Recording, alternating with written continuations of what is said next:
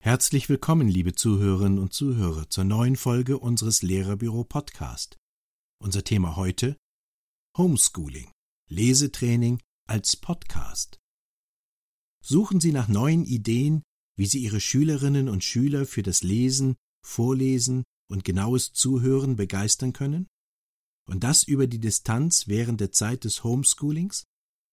Wir haben uns für Sie einmal umgehört und sind dabei auf eine prima Idee gestoßen, wie Sie gleich mehrere Kompetenzbereiche im Fach Deutsch fördern können. Und das auch noch mit viel Spaß für Ihre Schülerinnen und Schüler. Diese benötigen nur ein aufnahmefähiges Smartphone oder Tablet, einen selbst ausgewählten Textabschnitt und schon kann das Lesetraining als Podcast starten. Schritt 1. Auswahl. Geräte vorausgesetzt, erhalten die Schülerinnen und Schüler zunächst die Aufgabe, eine Lieblingslektüre auszuwählen. Daraus sollen sie eine halbe bis zwei Seiten und mehr, je nach Jahrgangsstufe und Leistungsniveau, auswählen, die ihnen besonders gut gefallen.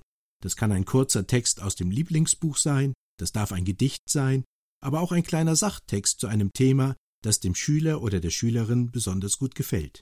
Bei Jüngeren und Schülerinnen und Schülern, die besondere Unterstützung benötigen, sollten Sie sich den ausgewählten Textabschnitt zuschicken lassen, um Sie bei Bedarf in der Vorbereitung zu unterstützen.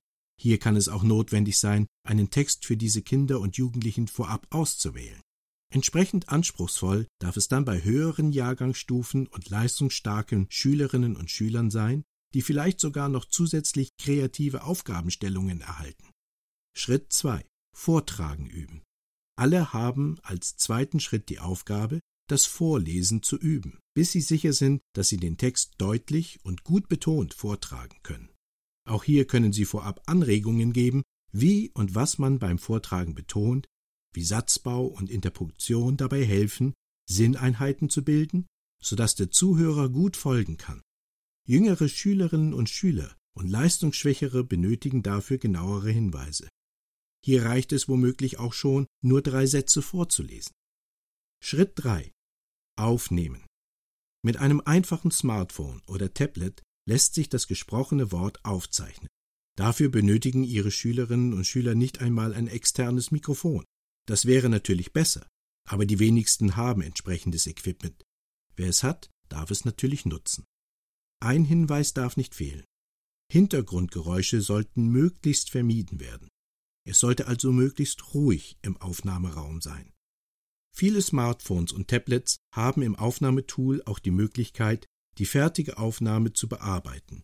Das wäre dann eine Aufgabe für technisch versierte Schülerinnen und Schüler, die das vielleicht sogar für ihre Mitschülerinnen und Mitschüler übernehmen können.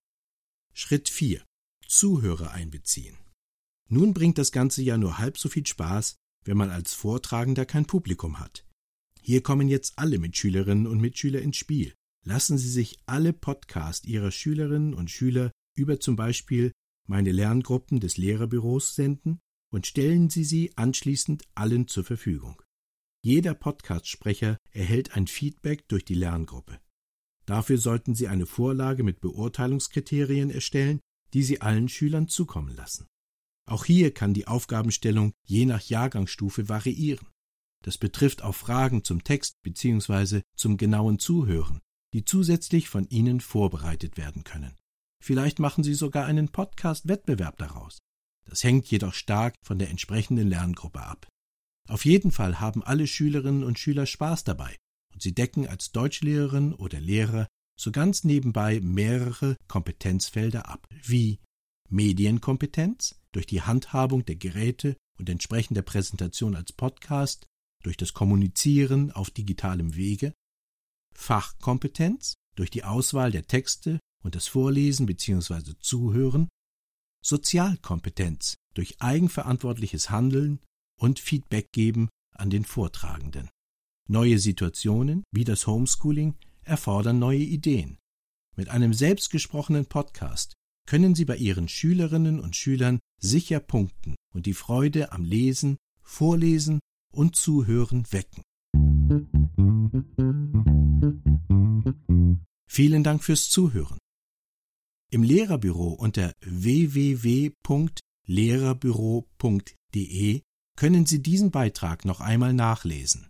Wenn Sie tiefer in die Materie einsteigen wollen, finden Sie dort weitere Artikel rund ums Thema, besonders auch zum digitalen Unterricht und zum Einsatz von neuen Medien. Das war Lehrerbüro Podcast mit Peter Kühn und einem Text von Gabriele Saliba. Es grüßt Sie herzlich und bis zum nächsten Mal. Und bleiben Sie gesund. Ihr Lehrerbüro